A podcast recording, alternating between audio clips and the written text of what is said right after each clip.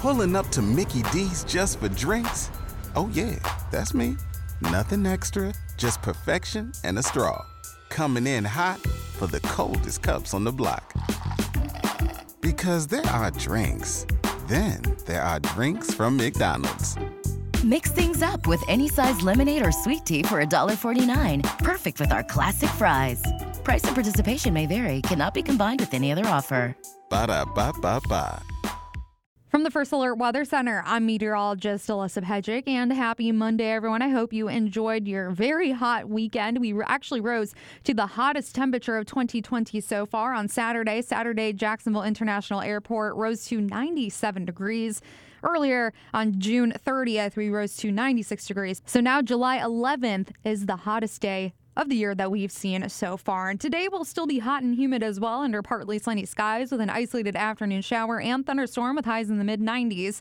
For your Tuesday, partly sunny and hot with a few afternoon showers and thunderstorms, but the coverage will be increasing on Tuesday because we will have a more moist west southwest flow, bringing us scattered to even numerous thunderstorms. Then we'll see an onshore flow Wednesday and Thursday as high pressure builds more to the east northeast of our area. And this will set up a pattern that will result in increasing onshore flow, which will trend toward isolated to scattered storms near the east coast and scattered to even numerous storms further inland. Temperatures on Tuesday in the mid 90s, mid 90s on Wednesday. Then temperatures will take a slight dip on Thursday into the lower 90s and lower 90s on Friday under partly sunny skies with those scattered showers and thunderstorms primarily inland, but we can't rule out it being completely dry along the coast. We're keeping an isolated chance, especially over by the beaches. And I don't know if you saw this last night. The comet Neowise was visible yesterday evening, an hour after sunset. It appears in the northwestern horizon. If you did miss it yesterday, you can still see it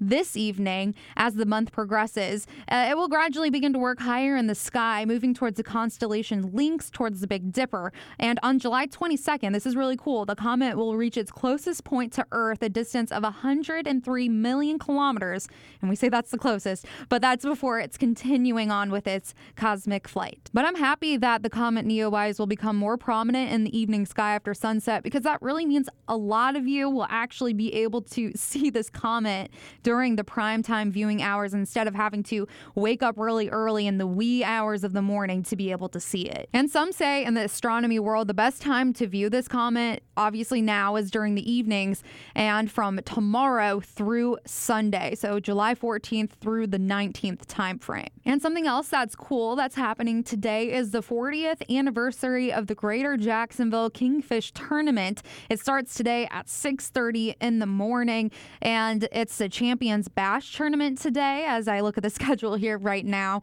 Uh, so I've I had to actually look at a picture of what a kingfish is. I don't really fish that much and it looks a little creepy, but hey, I'm excited to see what all these anglers are able to catch and how big they are. Uh, we'll definitely be talking about it through our newscasts, but it does start today and it goes through Saturday. And I looked online, and if you do decide to go, all that they ask is to practice social distancing and to wear a face mask. In the morning, it's going to be mostly sunny with temperatures around 8 o'clock into the mid 70s, low 90s by noon, adding a few more clouds, and then by 3 o'clock, mostly cloudy to even partly sunny skies. And we are tracking showers moving in from the west. Not everyone will get in on the rain, but if you do, we're looking at heavy downpours and the potential for some frequent lightning. But if you are curious about the conditions out to sea, winds are coming out of the south, 15 to 20 knots, and then in the afternoon, we'll be shifting from the south and west. Seas around two to four feet, and high tide is at around 348 this afternoon, and then low tide at 920 this morning. And I'll end you with this, always giving you the latest updates when it comes to the tropics. There are a few thunderstorms developing off of the coast of Africa,